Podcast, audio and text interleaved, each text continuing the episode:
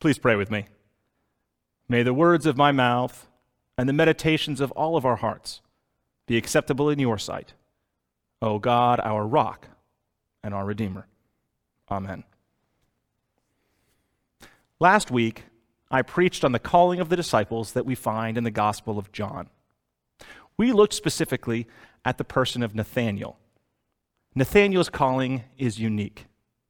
It is the only time when we find out something that drew Jesus to the disciples. Why he might have chosen them. Nathanael was someone without guile. He was authentically himself. If we want to be disciples in the mold of Nathanael, if we want to be worthy of the calling to which Jesus has already called us, we should strive to be authentic. I argued that a key part of personal authenticity is being comfortable with who we are and knowing that we are worthy. That means having the strength to be vulnerable. It's not an easy task, but something that we should all aim to emulate. Today, we carry on our Epiphany journey and look at the more familiar calling of the disciples that's found in the Gospel of Mark. The passage opens with what is known as the kerygma, which is the Greek word for proclamation. According to scholars, this is the essence of the message of Jesus. Listen, the time is fulfilled, and the reign of God has drawn near. Change your life around and believe in the good news. These two verses serve as the transition from the baptism and testing in the wilderness to Jesus' earthly ministry. They announce the beginning of what is to follow. Then, the scene abruptly shifts, and we find Jesus by the Sea of Galilee, not far from his hometown of Nazareth. The text, like so much in the Gospel of Mark, is sparse in its details. Jesus sees Simon Peter and his brother Andrew. They are casting their nets into the sea. They are fishermen. Jesus says to them, Follow me, and I will make you fish for people. Then, without a second thought, Andrew and Peter leave their nets and follow Jesus. The text is pretty clear. They immediately followed him. So, this begs the question why? Why did Peter and Andrew move so quickly to leave their former life behind and then follow Jesus? What was going on? This is not a normal reaction, even for devoted disciples of a teacher. Normally, if you're inspired by a teacher or a leader, you'll do at least some thinking before you leave it all behind and follow this new leader but not here.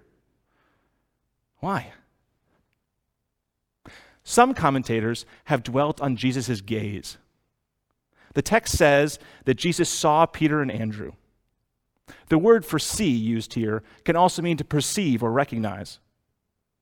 Was there something special in that gaze of Jesus's that led the disciples to leave everything there and then and follow him? Possibly.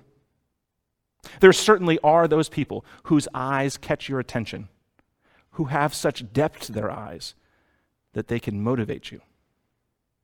But, frankly, a gaze, even a powerful one, is usually not something that would motivate you to give up everything. Unless, of course, we're talking about Jesus the hypnotist. Now, other than looking at Peter and Andrew, the only other details we have are the words that Jesus spoke to them. Jesus says, Follow me, and I will make you fish for people. So that's why we should follow Jesus, right? hey, now you're fishing for fish. I can beat that. Come fish for people. I'll give you extra big nets. You think fishing for fish is fun? Just wait until you fish for people. This phrase is usually interpreted to mean, Follow me, and you'll be gathering disciples together just as I am doing now. That is the big draw to follow Jesus. If you follow Jesus, you get to be first class evangelists. You get the chance to bring more people to the faith. Now, that prospect, I know, is attractive to all of you. If there's one thing that would lead you to leave your old life behind, it is the prospect of being an evangelist. There is nothing you enjoy more than testifying about your faith to others. Now you get to fish for people. Maybe that is what we need to have on our website. Come to FCC, and we'll give you all the tracks you need to hand out to your coworkers and friends. We'll teach you how to ask people if they have committed their life to Jesus. I'm sure that that Christian education class would be packed. Don't you think? Hmm. Perhaps that wouldn't be the biggest selling point to follow Jesus. So, is that really what drew Andrew and Peter? Did they leave everything behind so they could be evangelists, traveling around with no money and knocking on doors like Jehovah's Witnesses? This is where a closer look at the text can be illuminating. Literally, what Jesus tells them is Come now, after me, and I will make you to become fishermen for people. Jesus is not promising them the opportunity to fish for people. He is proclaiming that by following him, they will become new individuals, have a new calling. Whereas before, they were fishermen. Now, they will become fishermen for people. They will be changed by following him. But what might that, what might that mean? What does it mean to become a fisherman for people? Frankly, it makes little sense to think of this promise in the context of evangelism as we think of it. When Jesus first called Peter and Andrew, there was no church. Jesus didn't say, I'm founding a church and I need you to bring more people to fill the pews. Jesus was a Jew who was calling other Jews. Whatever fisherman for people means, it has to mean something that makes sense within a Jewish context. Peter and Andrew would have had to have had a sense of what the phrase might have meant. So, where does the phrase show up in the Old Testament, in the Hebrew Bible? What might the disciples have heard when Jesus said those fateful words? The clearest analogy to fishermen for people appears in the 16th chapter of the prophet Jeremiah. There, Jeremiah is pronouncing judgment, as he often did, to the people of Israel for their sins. Jeremiah prophesies that when the time of judgment comes, he will send out fishermen to the people to catch them. The image we find is an eschatological one. That is to say, one that deals with the end times. Fishermen for people will appear when the time is nigh. They will pull people back to God. It's a calling, a special calling and now is the time. With Jesus' appearing, we have a new age. And for that new age, we need fishermen for people. Now, think about your life. More to the point, think about how you experience time in your life. You wake up, you make breakfast, and then you might read the news. If you have kids, you get them ready for school. Otherwise, you prepare yourself for work or for whatever you have planned for your day. You make to do lists. You go through your job. Some days are more exciting than others. You come home. Maybe watch some TV or read a book. Then bed. Then repeat. The cycle is a good one. We are lucky people. We have good lives and great people around us. But there is that sense of time marching on. The COVID crisis has made this march of time even more unusual. Time passes. We look back on the weeks and months gone by and think of all that has happened. And yet, it seems like a blur. So much has happened, and yet so much hasn't. Do you know what I mean? There have been good things, there have been bad things, some very bad things. And then there is that march of time. One thing after another, another day older. The same thing, of course, was true for Andrew and Peter on the Sea of Galilee. They went through the paces of life, day after day, up before dawn to go fishing, the constant motion of tossing the nets and hauling them back in, one day after another after another. Then a man appears. He's not like others they have seen. There's something special, something unique about him. He has that look in his eyes. Then the promise Come after me, and I will make you into fishermen for people. You can be a part of the new age that is dawning. You can be an instrumental part of it. Your hands can be working for God. Take a chance. It's the word that they have been waiting for, something to give their lives meaning and purpose. So they drop their nets and follow Jesus. But there's more to this calling of Jesus's than simply an invitation to a different life a break in the monotony. The calling is to be a part of the eschaton, the new age of God. It is proleptic, it anticipates a new and amazing reality. To be a Jew in the first century was to live amidst a language, a collection of symbols that had meaning for the future. Throughout the Old Testament, we read about how God will set things right. Think about Amos chapter 5. But let justice roll down like waters, and righteousness like an ever flowing stream. This is a promise of what will happen when God, God's reign appears. Think of Isaiah chapter 40. Comfort, oh, comfort my people, says your God. And even youths will faint and be weary, and the young will fall exhausted.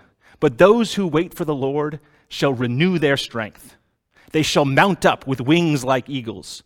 They shall run and not be weary. They shall walk and not faint. Then there is Isaiah 58, one of my favorites.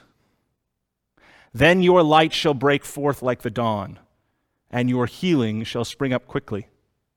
Your vindicator shall go before you. The glory of the Lord shall be your rear guard.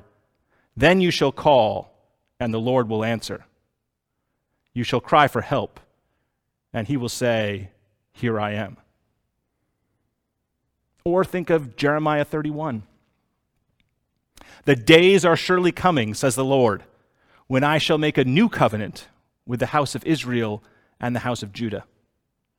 I will put my law within them and write it on their hearts. And I will be their God, and they shall be my people. I could go on and on. The point is that when you live in an environment where these words are all about you, when you hear them every Saturday in the synagogue, when you learn to anticipate the signs for God's new reign, there is a futurity, futurity built into these words. You have hope because of these words. You eagerly look for signs of this new age that you keep hearing about. Judaism in the Second Temple period was not like Judaism today. Judaism today is a form of rabbinic Judaism that emerged in the late first century and early second century, which is after Christianity had already emerged. Rabbinic Judaism is focused on the law and the Torah. But the Judaism of the time of Jesus was far more focused on the future and the coming age of the Lord. It was talked about constantly. People had internalized this hope. And the hope was built on a past that they'd heard about as well every Saturday. They heard every Saturday God had delivered the Israelites before. He'll do so again. God made Joseph the salvation for his people, even after his brothers had left him for dead. God led the Israelites out of slavery in Egypt and through the 40 years in the wilderness. God redeemed Israel in Babylon and paved the way for their return to Palestine. In more recent history, God led his people to victory over the wicked Antiochus Epiphanes and the Maccabean revolt in the 160s BC. It was because God had done it before that the Jews of Jesus' day knew that God could and would do it again. This was not some pie in the sky hope for people like Andrew and Peter. It was real, pregnant, anticipatory. It was the eschaton. But there was another aspect of this call that was significant. It was hopeful, it was proleptic, it anticipated a new future, but it also promised a life infused with the presence of God. There are two aspects of God that we often talk about. The first is the horizontal dimension of God. God is all around us, beside us, within us. In our worship and in our prayer life, we try to be more aware of this horizontal presence of God. But in addition to being horizontal, the experience of God can also be vertical. God's presence can be transcendent, it can lift us from our present reality into the realm of the divine. It can also transform our present reality into something numinous and holy. And it is this vertical nature of God that lies at the heart of Jesus' call to Peter and Andrew. Follow me, and I will make you to become fishermen for people. In that new state, you will be a part of God's mission. You will get a taste of the transcendent in your everyday life. Your life, your actions will have more meaning to them. You'll be aware of being a part of something truly great. Taking these two aspects of the call into consideration, it's far easier to see why Peter and Andrew would have left their nets behind and then followed Jesus. They were being called to be a part of the new age of God, the hopeful future that God had promised and that they heard about all the time. And being a part of that future meant living a life with transcendent meaning. No wonder why they left immediately when they heard these words. An opportunity like that will usually only come around once. Now, last Monday, we had the chance to celebrate Martin Luther King Jr. Day. I'll be honest that I have mixed feelings about the celebration.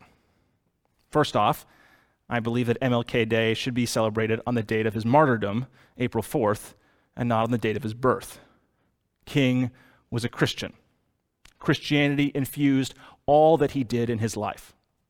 Christians celebrate their martyred saints on the day of their death because it symbolizes the seriousness of the calling as well as the hope of the resurrection. But my far bigger issue with MLK Day is how King's message gets co opted by those who would never have supported King in his lifetime. Martin Luther King Jr. was on the radical left. He advocated the immediate destruction of Jim Crow, a way of life that had defined the American South since after Reconstruction. This was radical. He did not advocate the violent path of the Black Panthers and Malcolm X, but the end goal was nevertheless just as radical. Then he was an early opponent of the war in Vietnam. He opposed U.S. militarism and the vast amount of money spent on the U.S. military. He opposed U.S. imperialism abroad. And he was, a, he was a radical advocate for the ending of poverty in the U.S. And it was in this last capacity, fighting for the rights of sanitation workers in Memphis, it was then that he was martyred. It frustrates me with people who are not fighting for racial equality, an end to militarism, or a radical rethink of economic relationships in the U.S., lift up King and then celebrate him. Listen, you can take the day off and not celebrate King. I'm fine with that. But let's be honest about his message and who he was. At the same time, for those of us who do embrace the message of King, the day can have immense power. And it has power for the same reason that Jesus' call of Andrew and Peter, call to Andrew and Peter, has power. MLK Day is about hope. It's about a new day in this country being possible. I have a dream. You can hear that refrain echoing in your mind all day on that day. It is proleptic, it anticipates a new future. And when the day is celebrated, it helps enact that very future. It doesn't deny the present, reality, but it holds out hope that this present reality does not need to define us. And, like the message of God's coming reign, it is one that is based in real history. To celebrate MLK Day is to invoke the civil rights era, when the impossible did happen. Led by African Americans, people of all races worked to overturn a great evil in our society. An evil that just a few years before had been seen as inevitable. That happened, it occurred. And when we talk about it, lurking in our language is the hope that it can happen again. And like the call of the disciples, MLK Day is something that promises the vertical presence of God. Those who were involved in the struggle for civil rights could feel God's transcendent presence with them. They knew they were doing God's work. That sense of the transcendent made even their time in prison holy. Many saw what was going on and then heeded the call. They knew what the call meant and they wanted to be a part of something sacred, something special. And so they left their nets behind to go do it. This, of course, brings things back to us. This text, this calling, is for us as well. We rediscover this text in Epiphany for a reason. It is a time that we can think about our calling and remind us of its power. To heed the call of Jesus, to get involved with others who heed the call of Jesus, is an incredible opportunity. We get to be a part of the new age that Jesus ushered in. The promise of the gospel is proleptic, it anticipates a new future, a future where all are provided for, where peace reigns, where justice is done. It has not happened yet, but we believe in it because we know it contains the truth. God has appeared before in our lives, in FCC, in our society, and God will appear again. Perhaps you hear the calling with respect to the work of social justice. You know, the new legislative session in Austin has begun, and there is work that needs to be done. You have the chance to be a part of something special and to feel God's transcendent presence when you do the work. The same holds true for the work of helping those in need in our community. There is so much need. And perhaps that's where you feel that transcendence and get a sense of the new age that's coming. The same holds true for the work of community building within FCC and the work of education we do here. All of it is a part of the vision for the future. It is God's work. It gives our lives meaning amidst the ever passing nature of time. Listen once again to the words of Jesus Follow me, and I will make you to become fishermen for people. Follow him and let it transform you into something new. Leave your nets, at least for a while, and see what you can find. The future is open. All it needs is you to answer that call once again.